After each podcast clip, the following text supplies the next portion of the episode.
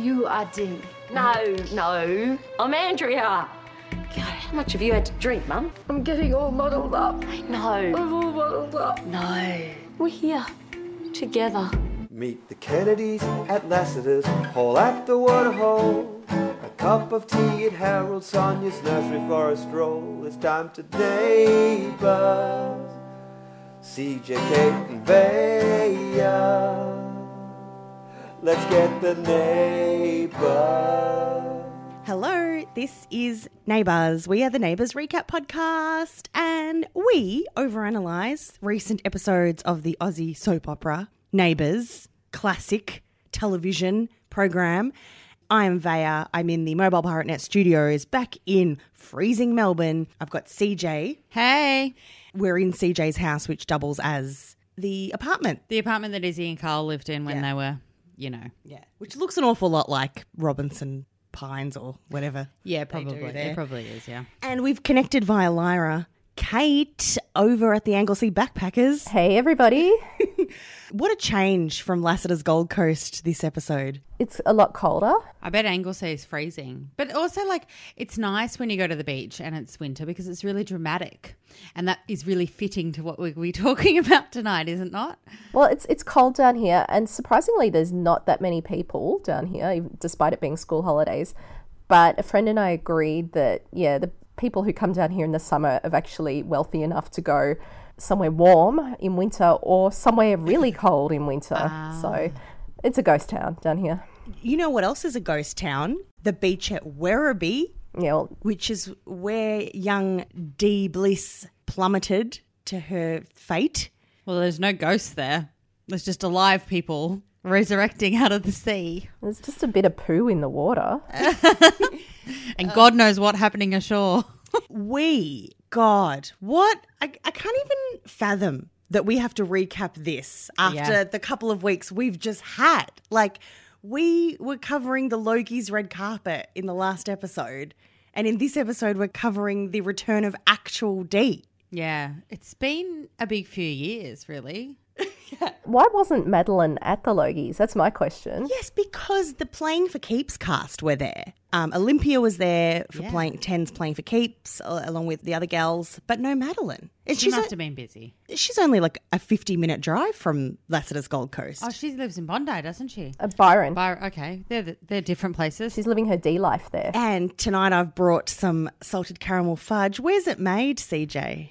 Oh, it's made in Byron Bay. This is why. This is why she's brought this here. I was. She was. She, Vaya walked in with this packet of fudge, like like I wasn't sure why. I mean, fudge is delicious, but also it's because it, Yeah. it has a neighbour's joke on it. Yeah, everything I do has purpose and meaning. I don't just carry things with it. It's Byron, handcrafted in Byron Bay, by by a couple of stoners, no doubt. Ewingsdale Road. Let's set the scene. CJ, can you paint the cultural landscape that is Byron Bay and its surrounds, including Nimbin? So Nimbin and Byron are, are a bit different. So Byron is like a coastal place where everything is beautiful and perfect, and Bench D fits in there perfectly. The easternmost point of Australia, that, Yeah. that lighthouse. I actually listened to a podcast this week about how, uh, which was about an article, and I don't remember which podcast or which article it was. Is it the Vanity Fair article? It is the Vanity. Thank you, Kate. You've always got the facts. So it's from the latest Vanity Fair and it's called The Coast of Utopia. From the looks of Instagram, Courtney Adamo and the surfing mamas of Byron Bay are living the dream.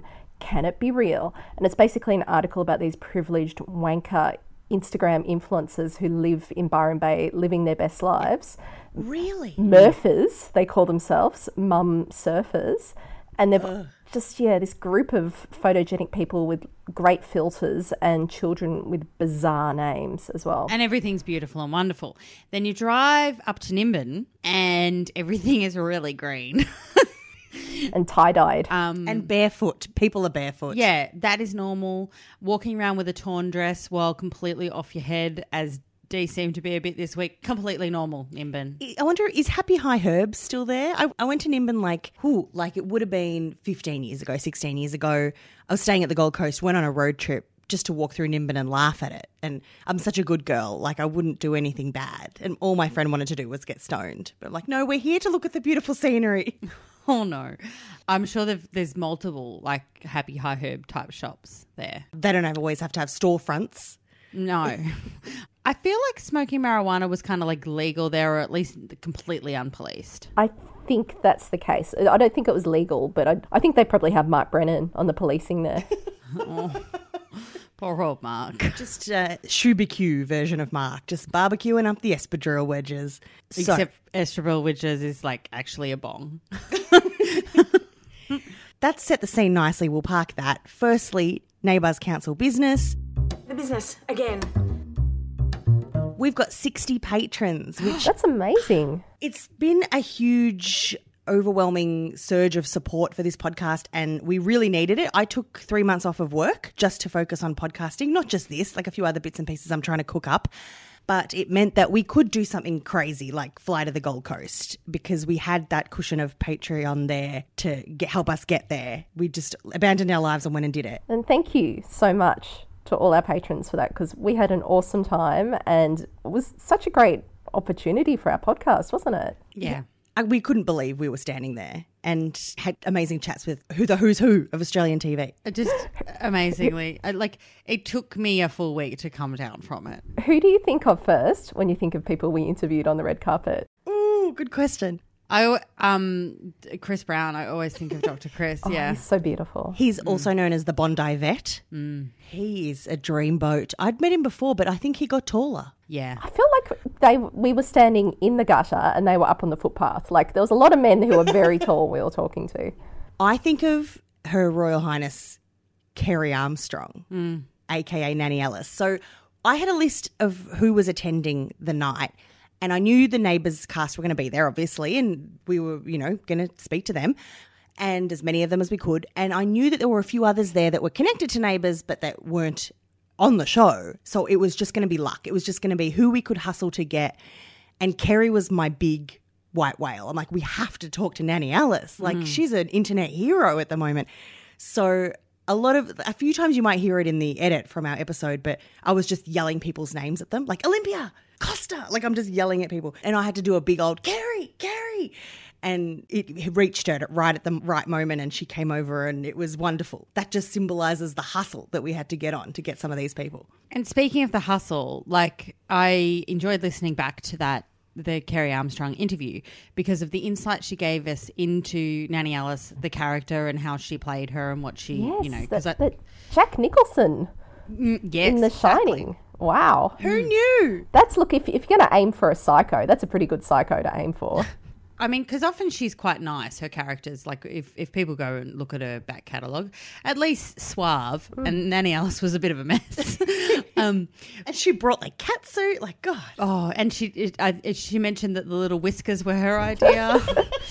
um, but I thought, what an honour that Neighbours gave us Nanny Alice for this storyline because it, I mean this was big and they really no one could have ever done this justice. Like it's so it's so huge. But giving us Nanny Alice and the stupid crystal guy what a wonderful treasure. Thank you. It's like you, you've got the cake, and then you've got the icing and the sprinkles and the cherry, and that's what we had. That just reminded me of um, when we saw Tina Bursill as well, and she was like in the midst of all her doctor doctor colleagues, you know, who are a bit more famous than her, and like I just remember you shouting out to her, and she was about three meters away, and she kind of like looked up, and it was like, "Yes, we want you. We don't want the rest of those nobodies. We want you, Tina Bursill." And the star of her show, Roger Corser, was nominated for a Gold Logie. And we saw him towards the end of the night and we were exhausted and we just all looked at each other and were like, eh, we're not going to worry about him. We wanted Kathy Carpenter. But like Roger Corser is, I've mentioned him a few times, saying that he should come in as the hitherto unknown older Brenbro. oh Yeah, they keep magicking up young teenage blonde girls. Time for an 35 plus attractive male brunette man. who's competent. Can I hear your cat purr? Oh god, I'm trying to. I've literally got my arm out and keeping his body at arm's reach. Phil, can you take Perry away, please? This is the cat that's in my um, Twitter avatar as well. oh, yeah, Remude on Twitter. That's Perry. So going back to what I think of when I think of our red carpet interviews. Sam Neill. Jesus Christ. Sam Neill. That was the the longest five minutes of my life.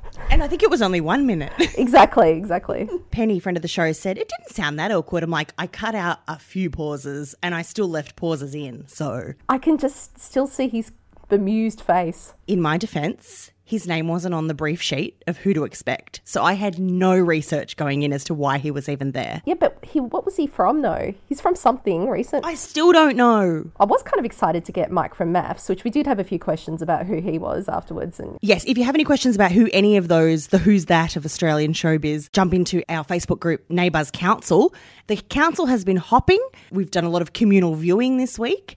So a big thanks to Mayor Joe who opened up a thread one night and we all watched together. I was up really late at night. I got up at 2:30 a.m. and watched one of the episodes in UK time, and it was a freaking party. That was the time of my life that night. I got up at four thirty, just two hours late. I woke up yeah. two hours later and read it all. Um, like after the gym, it was great.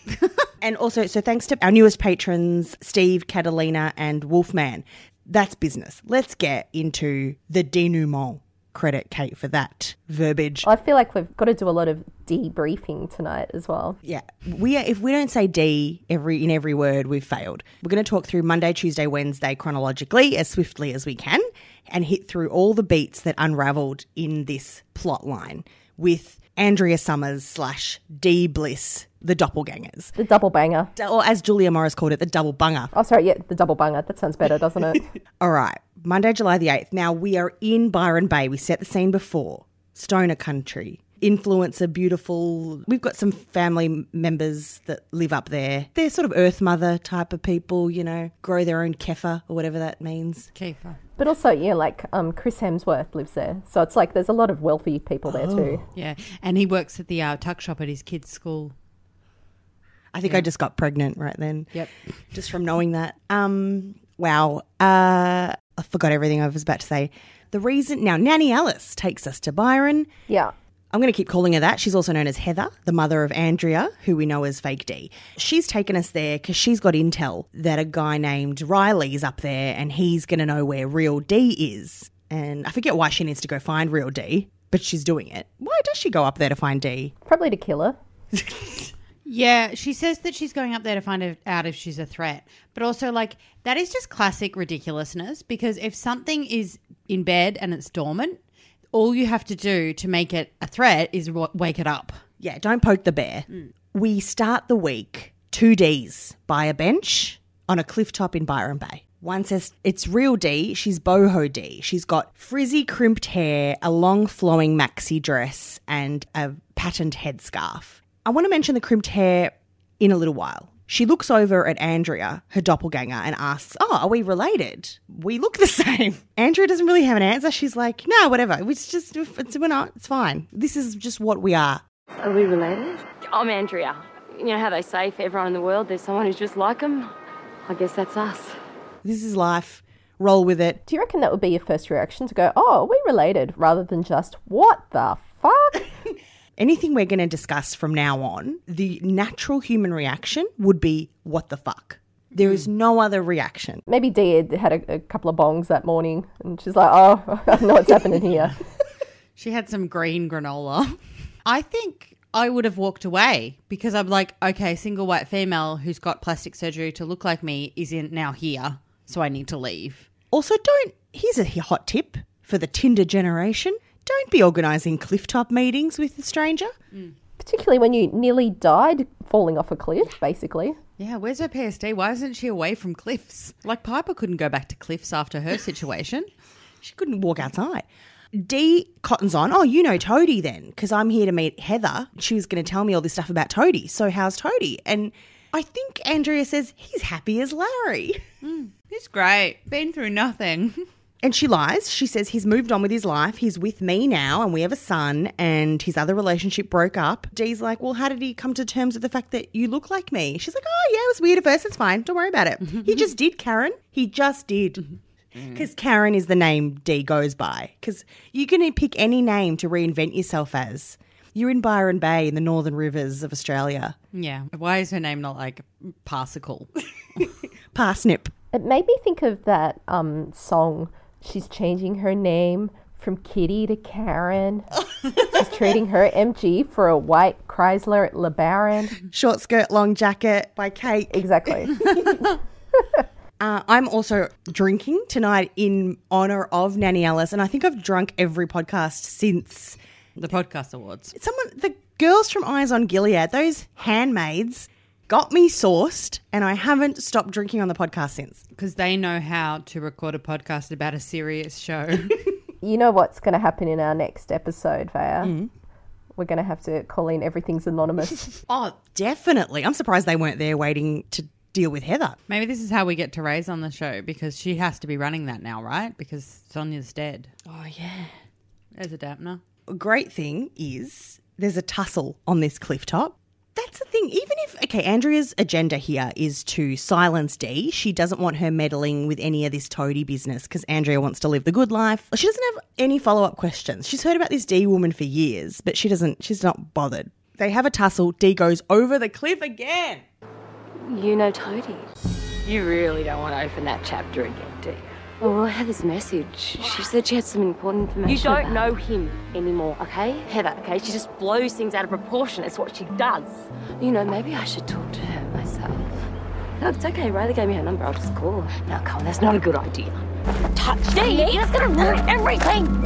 Let me go. Over she goes, and Andrea somehow grabs one of Dee's accessories and off she goes. Thank you for explaining that because, in an epic bad timing, that was the exact moment I put baby Harold down to sleep. and I don't have a pause down here on the TV.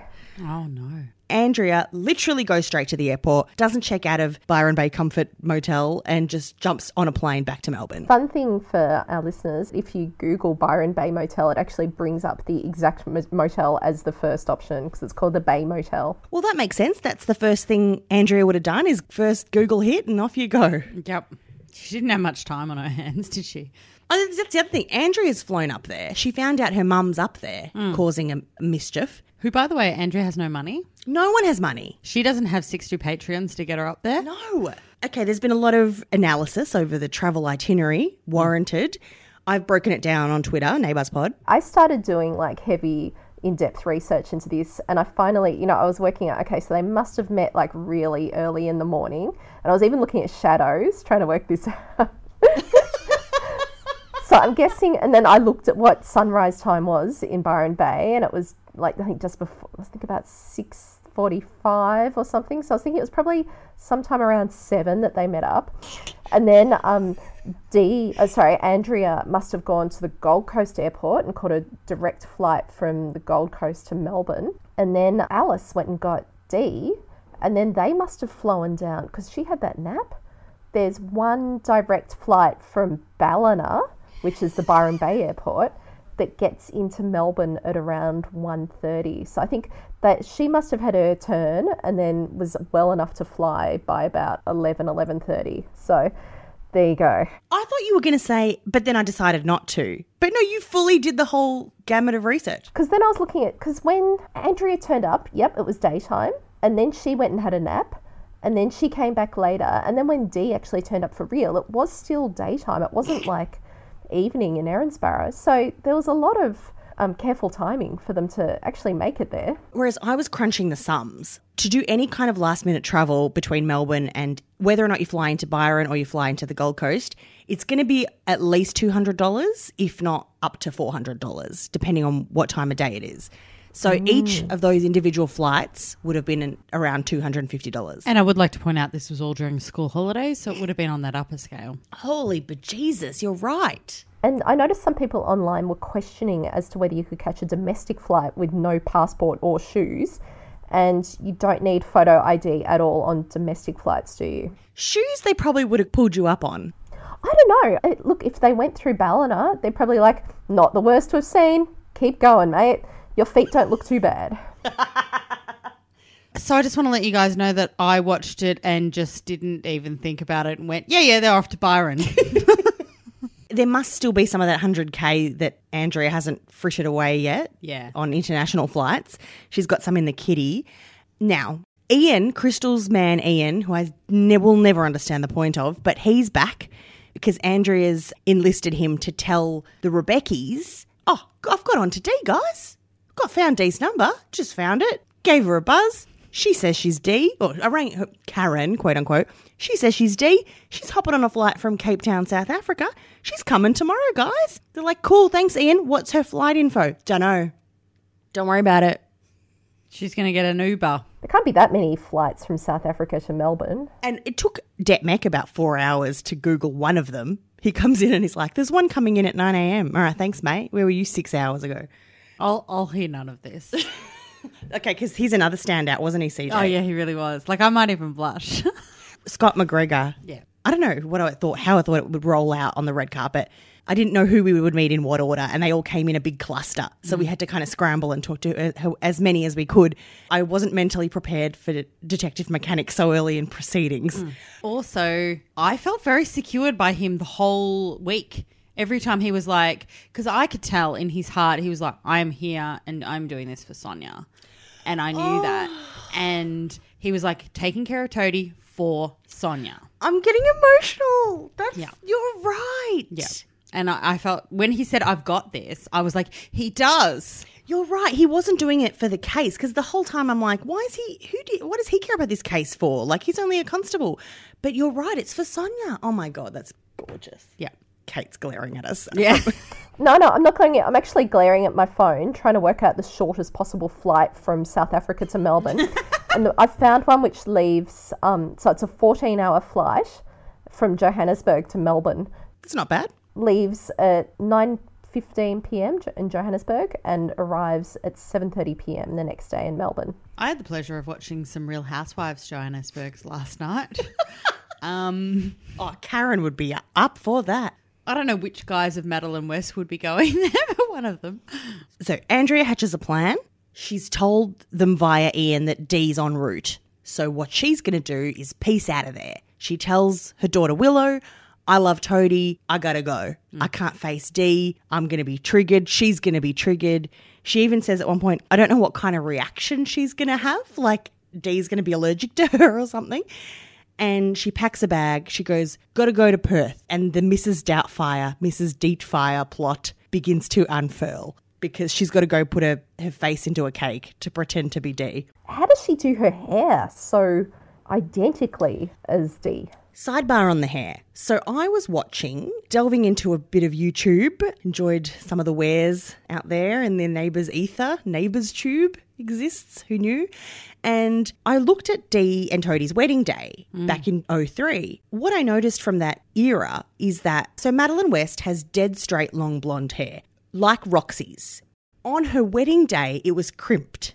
For God knows what reason, because it's the early noughties, it's not the 80s Crimped or wavy? it was weirdly crimped. It looked like um like raffia that you get in a parcel. Right. And I think every image of of her in flashbacks has- has been from that wedding day. So I feel like maybe hair and makeup and wardrobe have this image of a crimped, frizzy haired D. Or she's like Encino Man and she just got frozen from that day. And then that's why she's so weird. She's frozen and she doesn't understand the planet, yet but she knows what Uber is. Oh no, that was that was fake Andrea. D. That was Andrea. She's looking remarkably unstressed in these photos for someone who's just found out about her sister's boyfriend's gangland connections. Do you mean 16 years ago? Yes. I don't think she knew then. We'll get to it, but I just I thought she just thought, "Oh, this is a weird workplace. Bye, got to get married tomorrow." I don't think she cottoned on to what she'd walked into.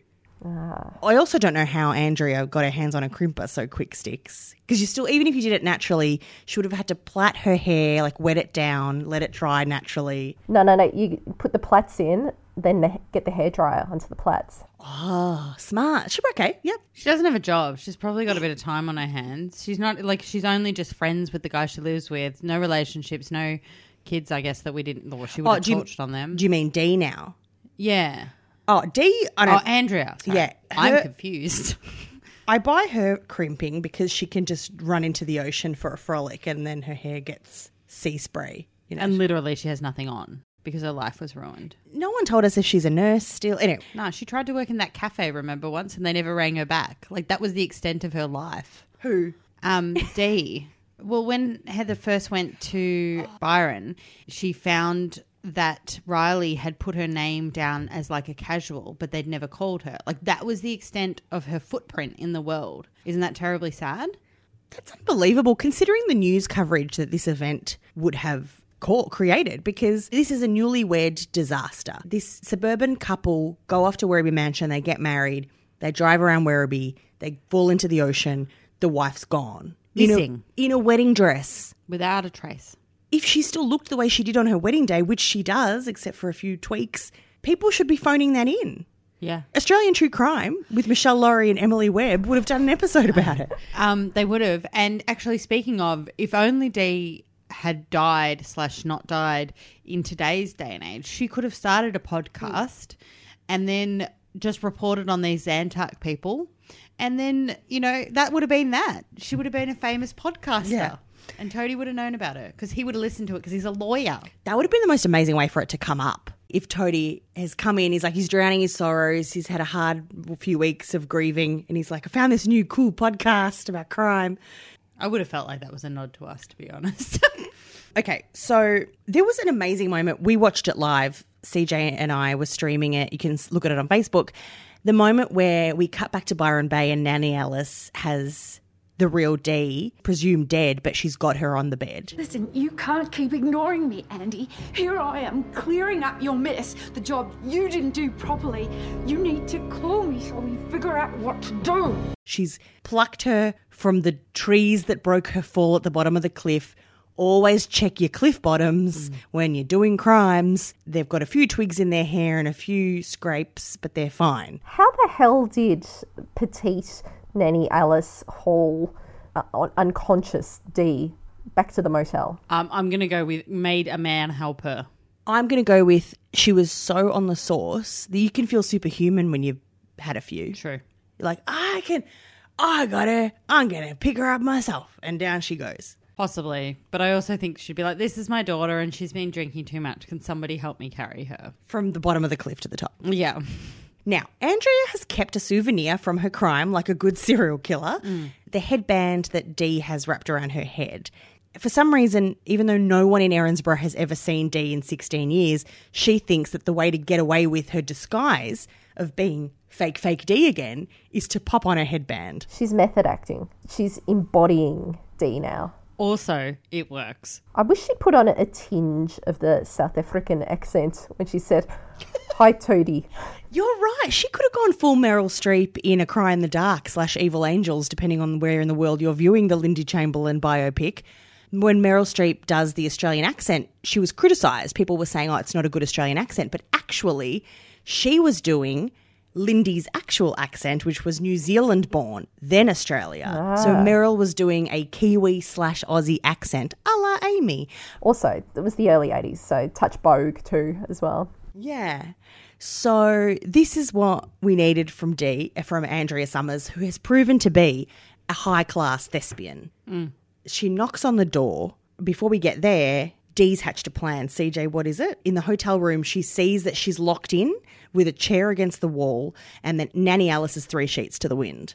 So then she realizes Nanny Alice is completely not okay. She starts pretending to be Andrea and she just basically makes Nanny Alice hallucinate, I guess. Well, she thinks she's hallucinating. It's the best.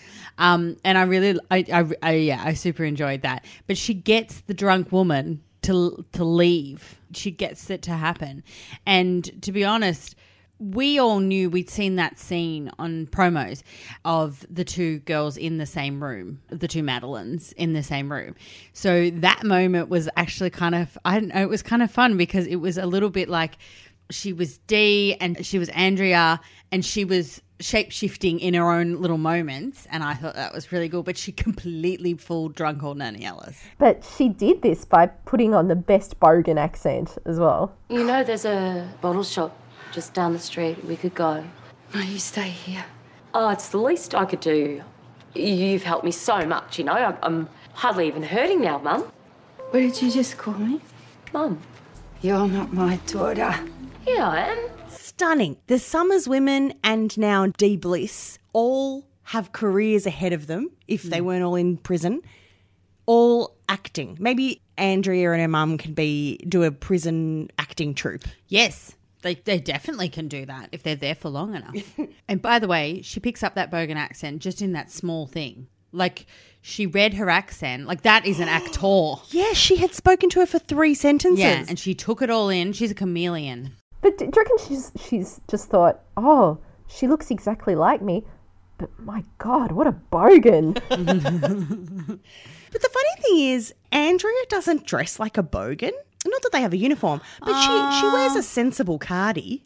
She does. But no, no, I'm going that it's Bogan. Oh, yeah. Yeah, yeah. Is it Kmart chic? It's Kmart chic and it's sort of like A little bit uh, mix apparel. Yeah. Which is, um, for our international friends, one of our supermarket chains has a clothing line. And Vaya and I may have purchased some two dollar dresses this week from there. We made out like bandits. From in Geelong, no less. So we probably just missed Andrea. yeah.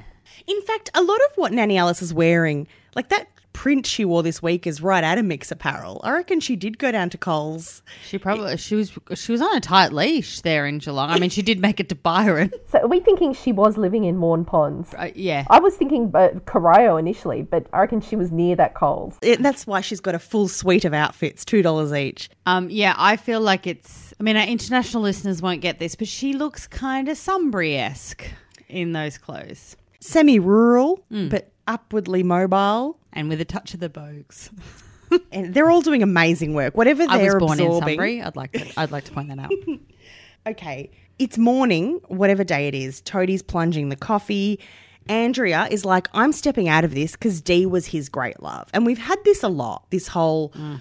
look, Sonya's dead, whatever, they had a good time for 10 years, but Dee was his his ultimate. His wife for 12 and a half minutes. This is controversial, I think, because they were in their early 20s, early to mid 20s. Mm. They probably would have got divorced. Now, like I essentially am back with my I don't want to call him my first love because I'm going to sound like Tarajan Vance. but my first boyfriend is my current boyfriend and there was some fun in between with some other there was some other stuff. We wouldn't Oh dear. we got together and then there was a 7 year break and then we got back together. Mm. So I understand. In the seven years, did you sit there and caress that photo of you, you and him together like Terese? I did not. That's nice. Uh, did you think about him at all? or- I send a text every year on his birthday. oh, That's- that's nice. Yeah. I'm saying I understand that people can be connected to the first one and done, Particularly if they die in traumatic circumstances. Yeah. but I also I'm not going out with the person I was going out with 15 years ago. Like we've both changed a lot, mm. and I also there were other people I was into a thousand years ago that I would never consider. It's just a really strange concept to go. Yeah, that person you were with at 24. I just feel like Sonya and Toadie had they went through all of this stuff together. So they've been through other than the the jump off the cliff. Toadie and Dean never really went through stuff. I mean, we watched an episode that they were in the other week and it was just like, oh, Dee doesn't like a guy at the hospital. Whereas like Sonya was like getting on the smack sometimes. Like they went through real stuff. Adult relationship. It was an Yeah. adult relationship. Yeah. And so one is lovely and flighting, and maybe we could call her the one that got away. Not his true love. She's the ultimate. Yeah. So knock, knock, knock. There she is. And Andrea Somers has found a beautiful bohemian red maxi dress. I mean, I guess she just went down to the bric-a-brac and maybe got some of Dee's clothes that Tony had thrown out. I don't know quite what to say. I feel exactly the same way. We have a repeat of that scene, that iconic scene from nearly three years ago. Madeleine West returned to our screens, knocked on the door, walks in, and it's like, "Hi, Toadie, it's Dee. Mm. Love what you've done with the place." Yeah, she she was it Kate or about one of you said, "Oh, I'd love if she did that again," and she did. she knew the script. She delivered it last time. Yeah, it was the same actor. Can't believe you still live in the same place. The same, but different. And he has to go, look, one of the most well worn lines of this saga is, Is it really you? Is it really you? No, no, it's not. It's um, Andrea again. And she was really leaning into the bohemian vibe too. And a lot of our international friends are confused as to how Dee is such a flake and a space cadet. She's probably brain damaged, right? So she was unconscious for a good period of time. Did she say she woke up in New South Wales? Yeah, Yeah. like two days later. Well, that's a long time to be unconscious. Then the actual D, modern day D, she was unconscious again for hours after falling down a cliff. She's probably got some sort of swelling on the brain, and ah, the poor lady. And Riley's still clearly keeping her in good supply of the good stuff up in the Northern Rivers. CJ's husband, HJ, on the Neighbours Council, made a comment that stuck with me, and that is I don't actually think this is really her. And I am kind of with that. Like, I, this doesn't feel like Dee. Yeah. To me, this is just another lady. This is Karen. Hey, wait a second. The crimped hair that only appeared on the wedding day. Maybe he married Karen and Dee is like still in whatever hole the Zantacs put her in years ago. Because we actually, whatever we unravel in a moment, we still don't know what the deal is with the doppelgangers slash were they sisters, or is it a multiple birth split up? I'm going to put it out there and say that we're never going to know because I think this storyline is now over. No, I don't think anything's ever over. We're never going to know because who's on the case? Old mate Zetmek. Oh, but he, he's got it, Kate. He's doing it for Sonya. He was on bus stop duty a couple of weeks ago. I don't think he's up to it. No, now he's he's running the whole investigation. He's the Ron Iddles of Ramsay Street. Toadie has to go through all this rigmarole again. Where have you been? What have you been up to? Why didn't you contact me? Yada yada yada. Susan comes round. She's involved. Like, oh my god, it's like seeing a ghost. It's like, no, it's like seeing that same lady that you saw before. oh, gosh. Poor Susan. She's been through this. And actually, in the early episodes of the wedding aftermath, Susan is the one that was there for Toadie. Angie came home and put Toadie to bed, but then Susan came round to comfort him and make sure he was okay. He wasn't. But it was a nice full circle moment with Susan being there for Toadie. Yeah, because Karl's in England. Mm. Yeah, the- Susan is the mother that Toadie deserves. It was funny going through the, the cast list of who was actually there back then, and it was only Susan and the OG Ellie were there at the time. Yeah, because there were a lot of our old favourites. Like Libby was at the wedding, Steph was at the wedding. Funnily enough, the episode where Dee goes missing is peppered with a B storyline of Libby flirting with Taj. Ugh. her ex student slash former whatever he was. It reminded me of that moment when Ned and Yashvi just popped up later in the week having a coffee at Harold's. It's like, I don't want to talk about this May December romance right now. I couldn't believe any minutes were wasted on anything that wasn't this the whole week. There actually was an amazing moment with Kirsha where she's like, I can't believe this. And Yashvi's like, What, this dead woman coming back from the dead? And Kirsha's like, No, seeing you with Ned. Oh. it's so good. It was a perfect sister moment, right? Willow comes in. Toadie is forced to fill in Andrea on all the fill in D, fake D, on all the bizzo that's gone on with fake D. He must have just shown her my YouTube song parody, summing it all up in three minutes. And now Real D has brought Kerry Armstrong's Nanny Alice, who's completely um I've run out of synonyms for drunk, probably because I am heading there myself. Blotto. Blotto, they pull up in the Silvertop taxi of dreams into the cul-de-sac after a two-hour flight from Byron Bay. I'm going to go with interacting with her medication drunk. That's the level of drunk that I reckon she is. Oh, good point. Yeah, because it's not normal. Like she's on something else as well. But but that's the level of incapacitation that she needed to achieve for Mark Brennan to actually catch her. And in a cul-de-sac, like it was a dead end, not an open road. By the way, I love that so much because sometimes, you know, that whole I'm just lucky in the right place at the right time. Mark was definitely just in the right place. He walks out and he's just like, la la la la la. I think he was putting the bins out. Yep, gotta get it's yellow. And he's walked out to the street to figure out if it's yellow or green week. He's not sure. We've all got to find out from someone, right?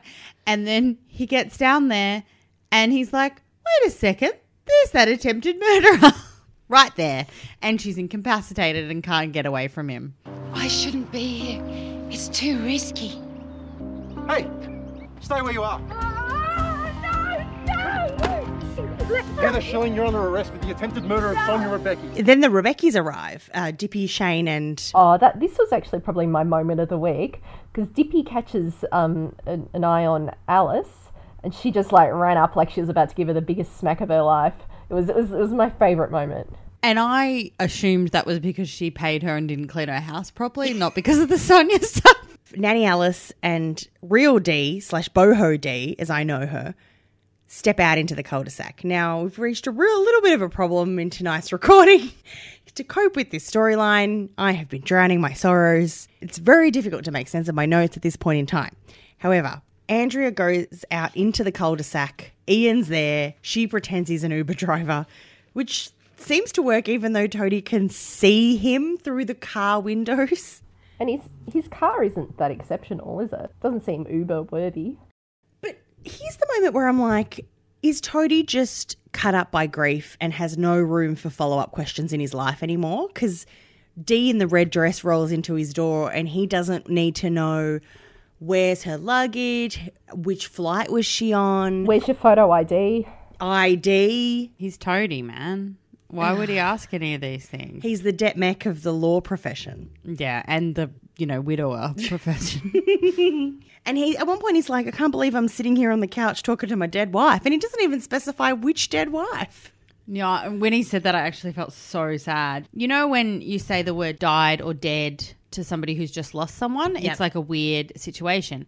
And I haven't been in a widower situation, but I, I realize when you say things like dead wife, that must like kill your heart inside.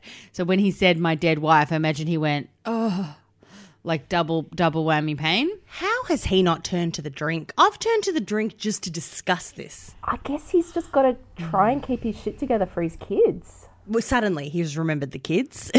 They've Yeah. been schlepped all over Ramsay Street this week. They even provided an awkward plot point of their own with the um, Gazcan and Amy.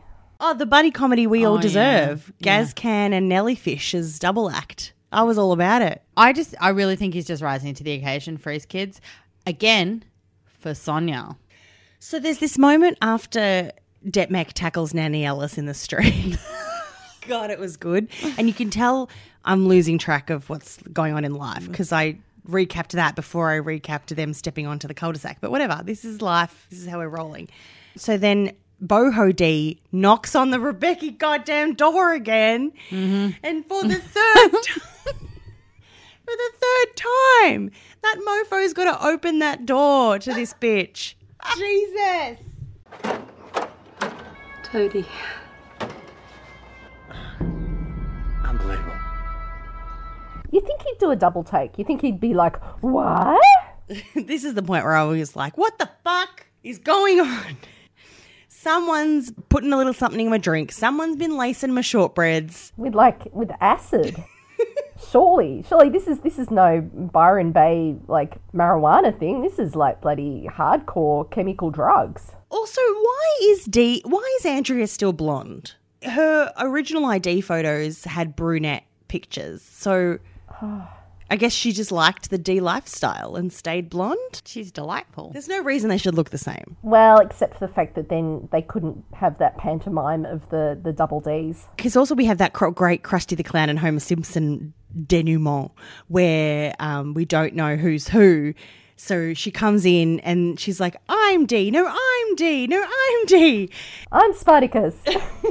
Willow doesn't know which one her mum is. Real D's like, look, here's the scar I have where the seatbelt cut into me. I'm like, is that the only injury you get from falling into the ocean via your car? Yeah, and a sprained ankle from the next one. I mean, sorry, wrist. I fell down. I fell onto the footpath, and then six hours later, the night I got up at two thirty a.m. to watch the episode with the Brits, it was dark, and I had socks on my feet, and I slipped down my stairs and fell down half my stairs oh my god. to the point where um, I have bruises on my derriere. Coccyx. Yep. And my partner looked at me and was like, I thought you fell on the front, like forward. And I was like, that was my first fall, sweetie. My second fall was backwards, okay? And I'm an invalid. And I did not let anybody hear the end of it. have you, have you reached the stage of your life, Vaya, where you haven't just fallen over, you've had a fall? Yeah. It was not good. But poor real D, she's like, fell off a cliff. Detmec's like, want to go to the hosp? She's like, nah, I'm good to go. What do you need? I was unconscious. Yes, please, can I have a brain scan? Nah, she's fine. She's fine. The way we find out, how do we find out who's who? Our first kiss was during during that stupid game of truth or dare. It was the best kiss of my life. In your wedding vows, you promised to love me To love the me to end the of your end of your days. How do you know this? How do you know it? The last words you said to me before our car went off that cliff was kiss me once. Then Willow tackles her mum, which was an amazing moment, I felt. Mm. And then Toadie looks at Dee and utters for the upteenth time, Is it really you? Oh God, the poor man. I feel like he's numb to grief now and he's just wash letting it all wash over him as we are. And then we head into this interrogation. And the biggest bugbear I have with this interrogation is that Constable Mark Brennan He's doing it. Never utters her full name. Her name is Dione. Or Dione. Dion.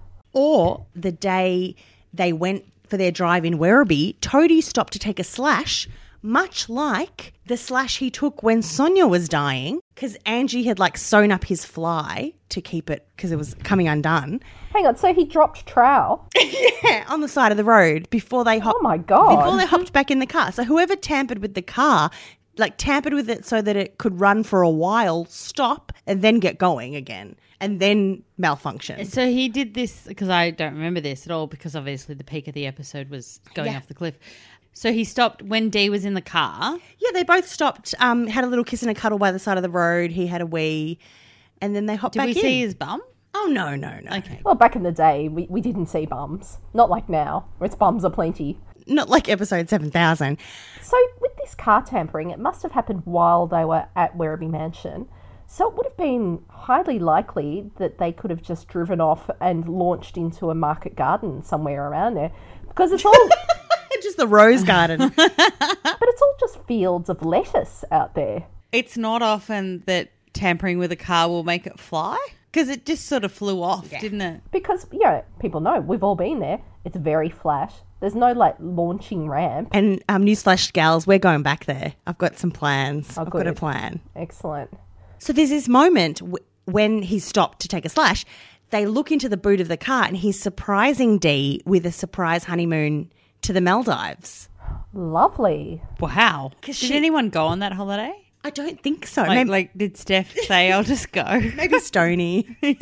It was back in the day, so it's probably just the physical tickets as well. And once they were Yeah. wet, mm, Yep. stiff shit. so they drove away from their ceremony. I don't think they had a reception because they drove straight out of Werribee Mansion and it looked like they were going away for a night somewhere. But here's the thing, right? The most amazing thing I've ever seen, it's not, I'm just lost my mind, but we look at the close up of the tickets to the Maldives and guess what it says on Dee's ticket?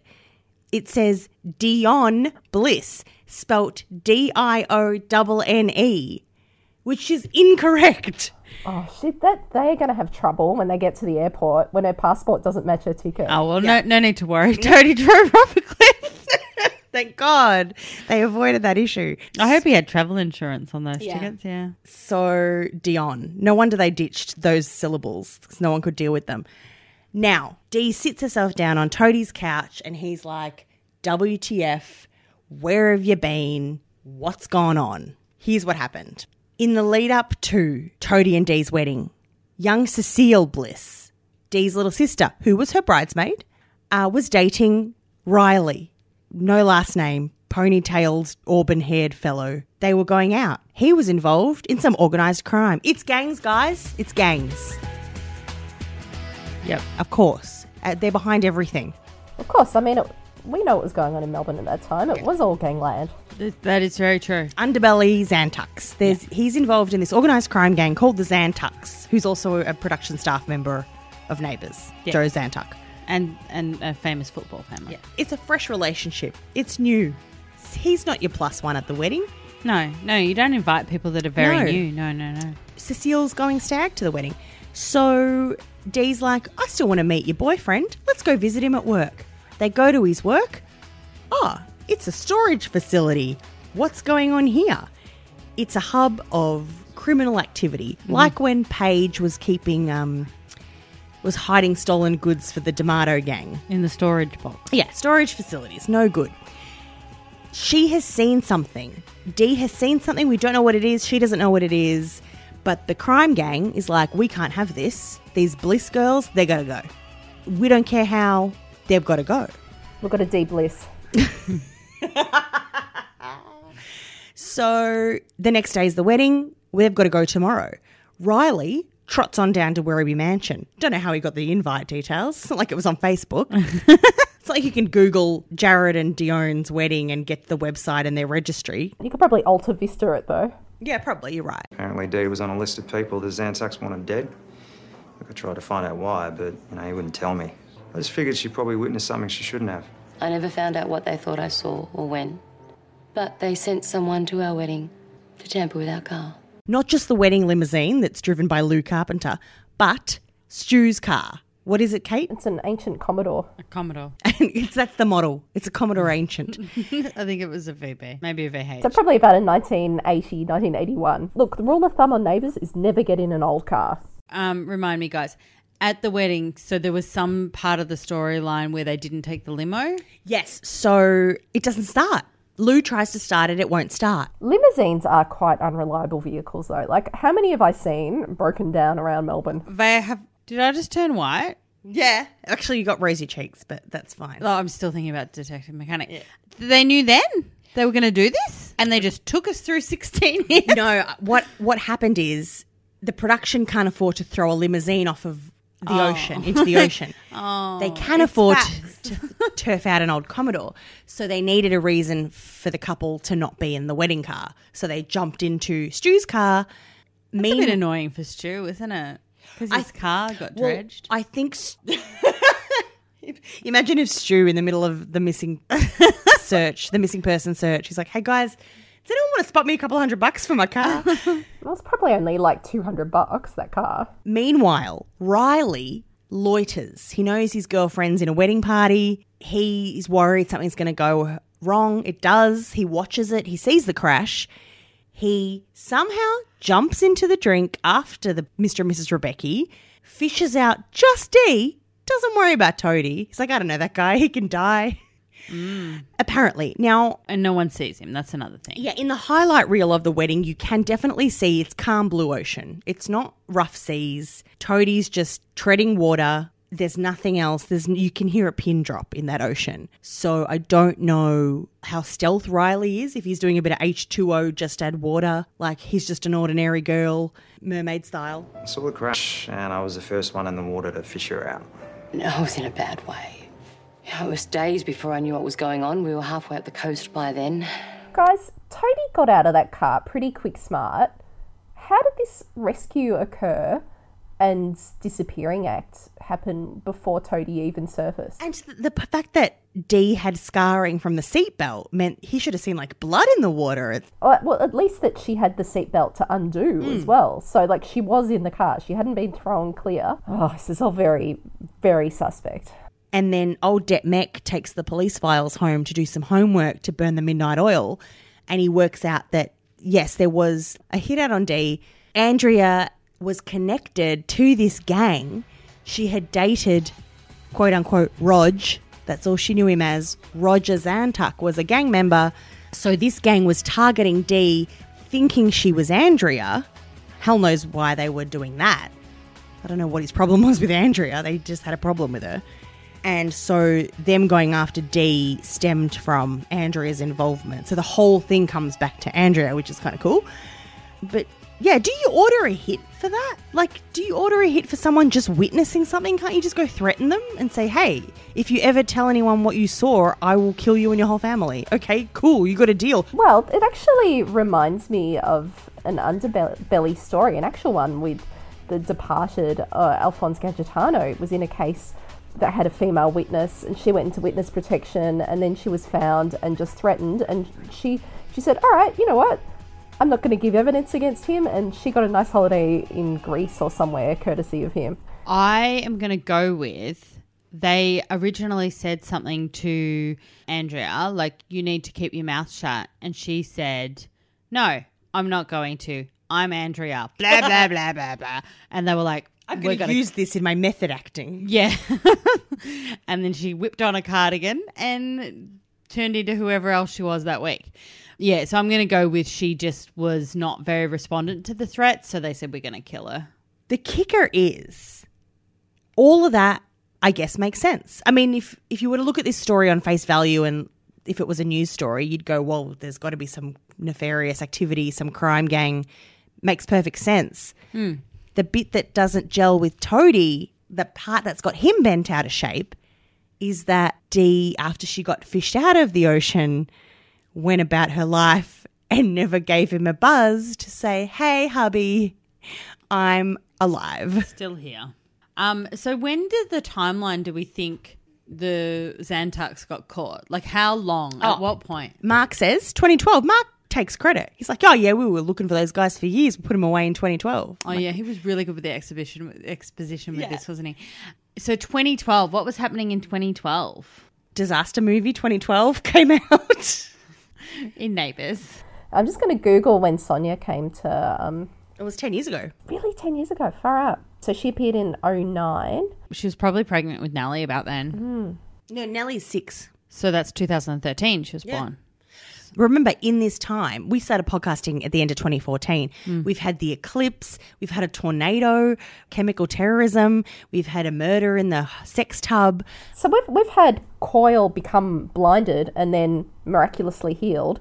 We've had Toadie become paralyzed. Oh, yeah. And miraculously he- Twice, healed. maybe. that would have made the news the jumping castle incident would have made the news Erinsborough would have been on the news so many times for D to be like, whatever, I'm not going to give him a call. Sonya was also mayor, and she ran into the um, house when she was drunk. Not the house, the backpackers. And the local police got caught up in the whole burning the shoes and all Yeah. that kind of stuff. All of this would have been on the news. The whole thing with D is that she, Riley, who I still don't really understand, him and Ian were really deus ex machina, like ginger ex machina men here to help us out with the plot. But Riley pops the Bliss girls into a car, drives off. I don't know why Cecile. We didn't really hear from Cecile after the wedding. He pops, I guess, Cecile and, and Dee, Dion, D and C, into the car, drives up to the Northern Rivers with them, and that's where they live happily until Cecile's like, I want out. I want out of this cult. Yeah, keeping a low profile. She goes down to Tasmania, gets taken out by the Xantux in suspicious circumstances. Apparently, there's bikie gangs in Tassie. They, they don't have a, a long road to ride their bikes on.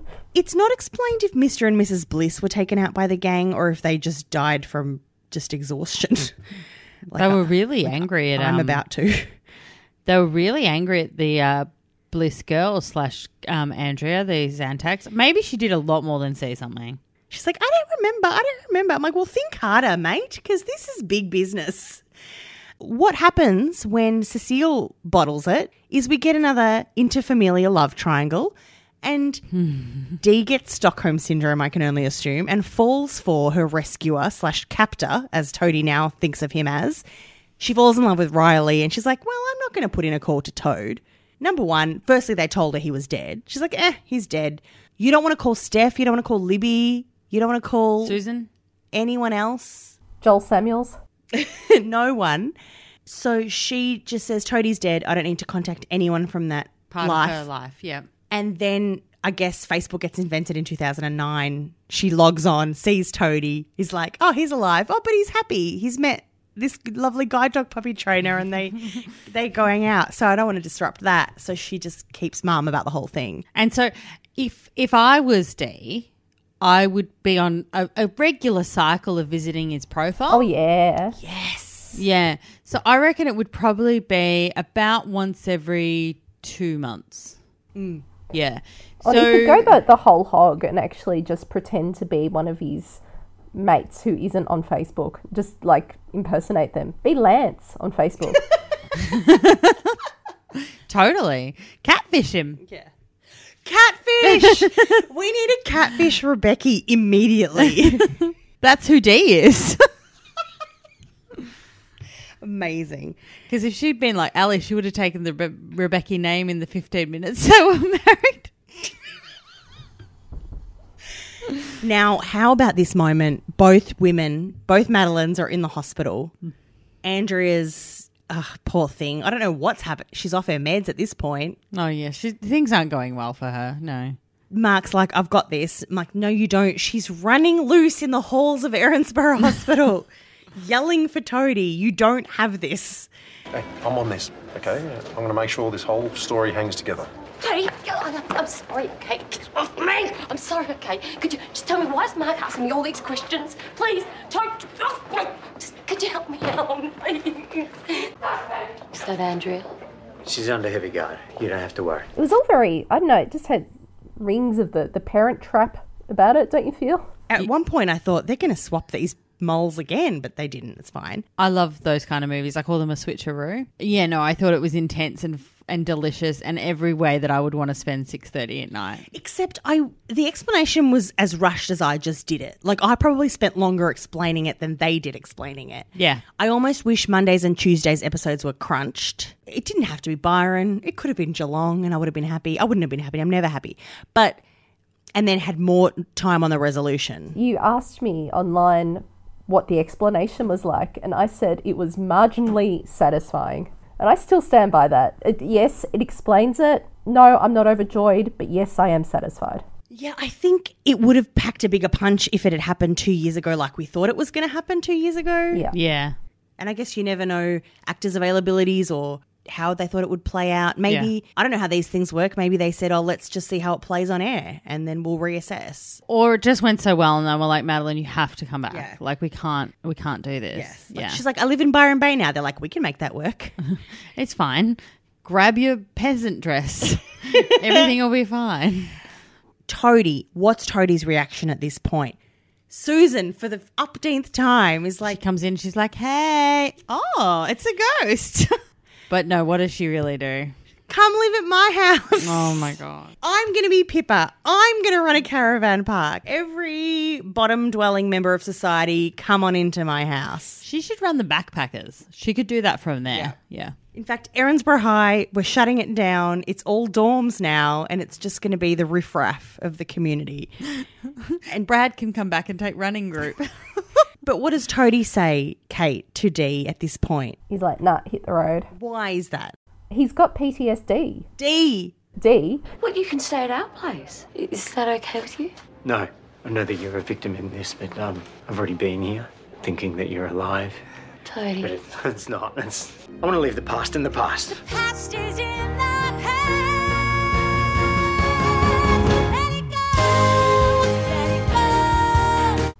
Emotionally shattered and he just doesn't have the emotional energy to cope with the real D. If she is, in fact, the real D, I think he's well justified to be heavily skeptical.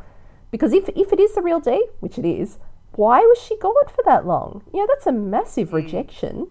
Just also send a letter or Yeah. something. Postcard. Just, Just something. like, I don't want to disrupt your life. I've moved on. Oh, that that's one hell of a bloody um, upset to drop in someone's life. I think I'd be happier with the nah. Let's just let bygones be bygones, and I'm dead. Apparently, she should have just stayed out of his life like she did. Well, she was going to stay out of his life, but then Andrea dragged her into it. well, Heather dragged. her. Yeah. Uh, Andrea pushed her. Yeah, Um, I agree, and I think that she probably just should, like, she should never have gone. Actually, maybe I would have liked it more if she returned because Sonya had died and she felt so heavily for him. Oh, that's amazing. If she'd turned up to the funeral. Oh my god! no, no, because that to me would be even more selfish because she's making a sad Toadie situation all about herself. There, if she'd done that. Oh, yeah. I think she came back because she cares for him very deeply and was very worried about what crazy Andrea was going to do to him. Yeah, him. good point. So that's the only thing that brought her back, her concern and love for Toadie. Yeah, I mean, it's got to be weird to find out there's a woman that looks just like you. Oh yeah, I'd be wanting to work out what the hell happened there. And we still don't know. So I don't know if that's happening next week or if they've just parked that for future when they need to win another Logie. They might drag that back out. Yeah. Call in next this November. What about at the moment where. So there's then Susan, when it's all explained to her, she's like, oh, So this whole thing started off as a case of mistaken identity? Yeah. Hugh Delta Goodrem's sophomore album. used to be has a terrible case of mistaken identity. No, it wasn't mistaken identity. It was identity theft and fraud. There's a big difference there, Suze. What about that moment, CJ, where Heather's getting her mugshots taken at the hospital and then Mark has a go at her? Yeah, he was like, I was a friend of Sonya's. You're going to rot in jail. Unprofessional, mate. Unprofessional. He did say I'm not allowed to have an opinion or something, but if I could have one, he covered his bases. Then later in the week, Dee brings around her diaries that Riley's schlepped down from Byron Bay. I guess he must have forked out for the extra baggage on Jetstar or whatever he mm. flew, because they'll get you. And then Toadie spends the rest of the week perusing Dee's diary, which I'm desperate to get a PDF of. I'd love one. If someone could write that up and send it to me. I feel empty. My husband's dead. I can barely stop shaking. He's alive. He's married again. Oh, God. I don't need to hide anymore, but contacting him would just be cruel. I feel like I've brought this up far too many times on the podcast, but Dawson's Creek was one of the first um, shows to do a really great digital presence. And they used to have a section on their website where you could click on and then you would log into the desktop of the characters. I could really use that right now. yeah. I drank an entire bottle of whatever this is. Moscato, It's pink, pink. Moscato, and it's called Whisper. Should you be driving home now, there? She's not driving. No, I've got my my other half coming to get me. Has he been there the whole time? No, no, no. He's coming back later. Oh, okay. Just checking. He's just No, no, leaving he- the motor running. No, no, he's just sitting in a prayer, so it caused no problems. um, no, he's just sitting here on the couch and he's not been allowed to talk the whole time. That's like CJ's husband. No, he's got he's got the door closed. I was gonna say it's like my husband. He's not allowed to talk in the same room. Yeah. have I missed anything? I can't possibly have missed anything. Oh, the D storyline of um, well, D, Gazcan and Amy are okay. They're not having a baby. So let's just clear it up. Oh, that's not even written down. However, the cliffhanger of the week, like we needed one because we started with a literal cliffhanger, is who's coming back into our lives, Kate? Rob Rob. Robert Robinson.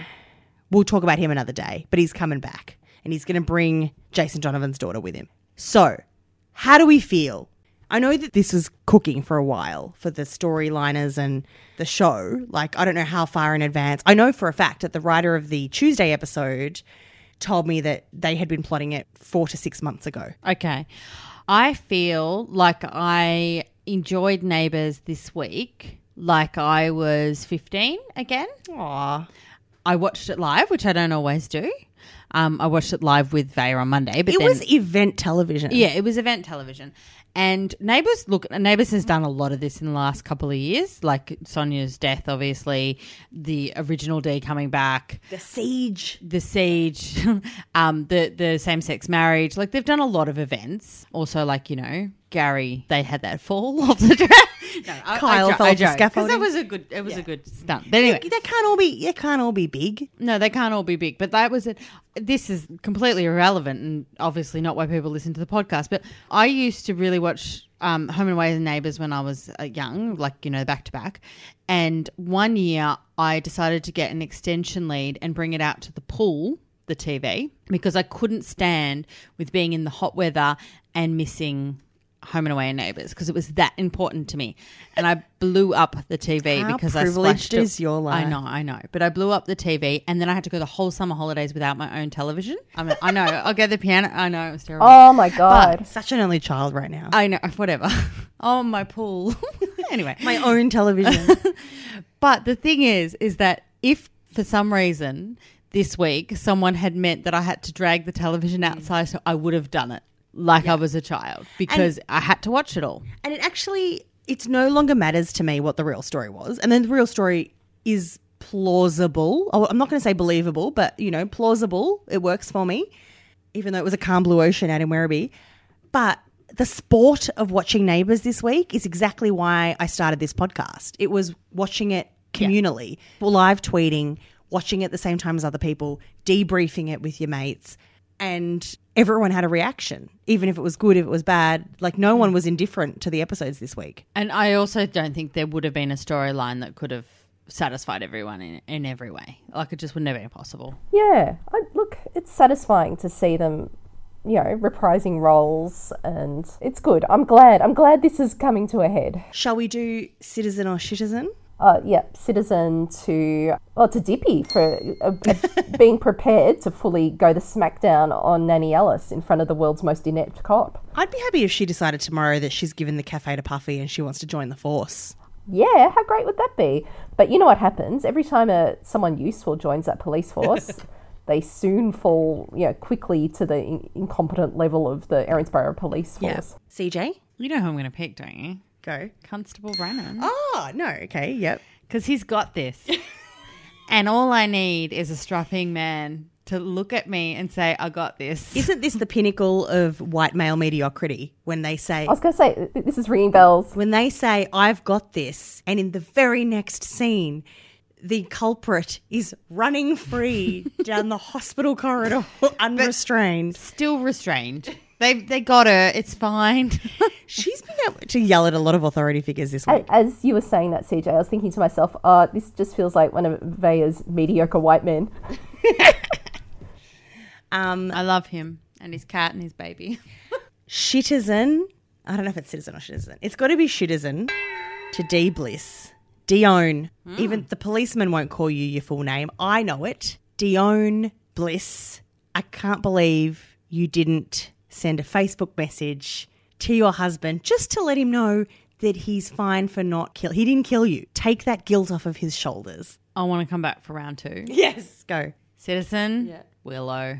Oh yes, yes. Quite a whatever the mother daughter Freud term would be for knocking off your mother, because I'm sure there's one. That's a self evolution moment right there. That's a lot. That's a lot to deal with. And she's now booked a flight back to Port Macquarie. So all that rejigging of her year 12 back to Erinsborough High. well done, Willow. You will be a fighter pilot. Yeah.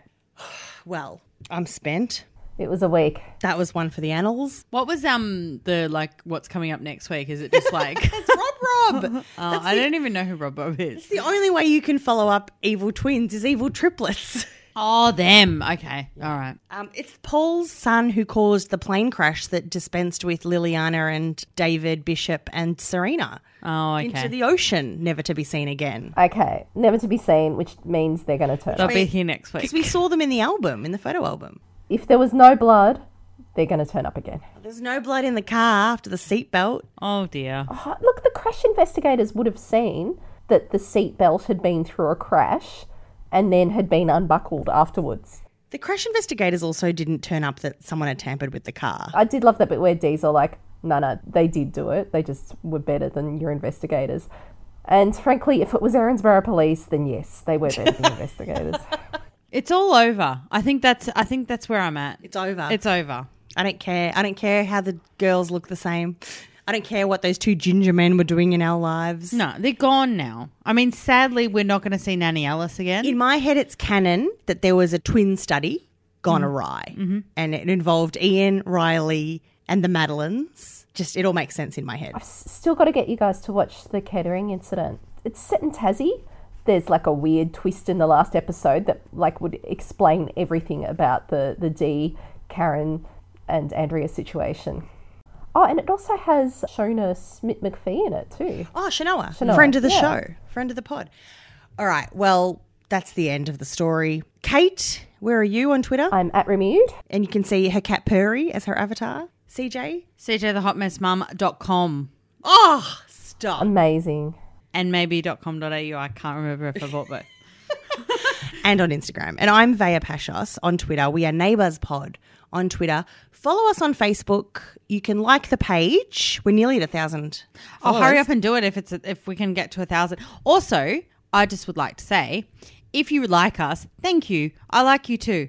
But could you review us on Apple? Yes. We read them, and let me tell you, when people say nice things about us, I read it a thousand times Yeah. and look over it. Literally a thousand times. But other than that, I hear other people say this, and I like algorithms, and and iTunes has one hell of one. And I will be looking to you guys in the next couple of weeks to help us out with, you know, listening to us, finding us, following us, mm. sharing us. It's going to be really crucial over the next month. Keep an eye out on the socials for us. Join the Neighbours Council on Facebook.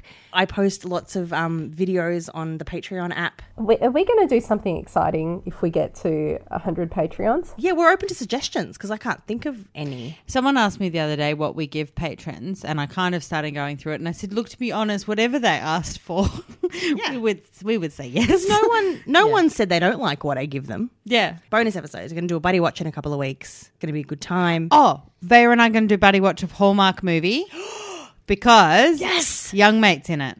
Travis Burns. Yeah, and I'm, Tyler Brennan. I'm not going to say it's an erotic film, Oh Jesus! but it's saucy. Okay, great. Um, it's meant to Do we have to watch separately and then come together later? maybe.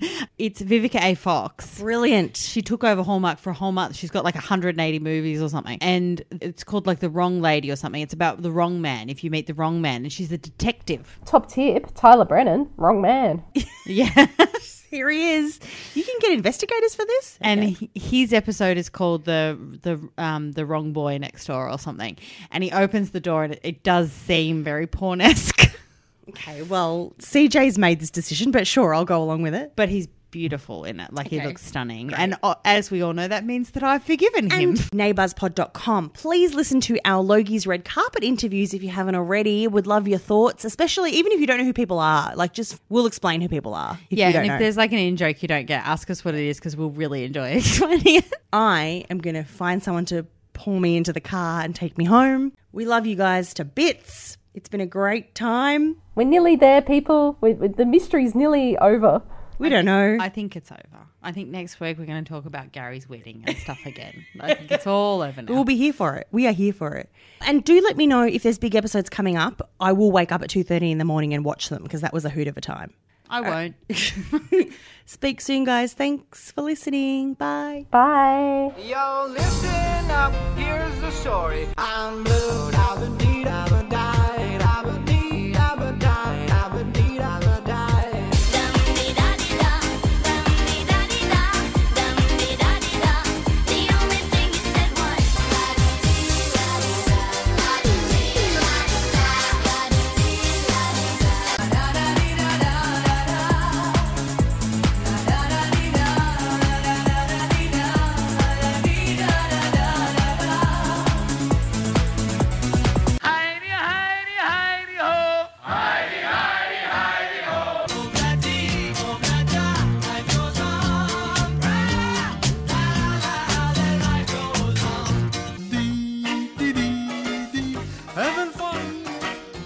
know him.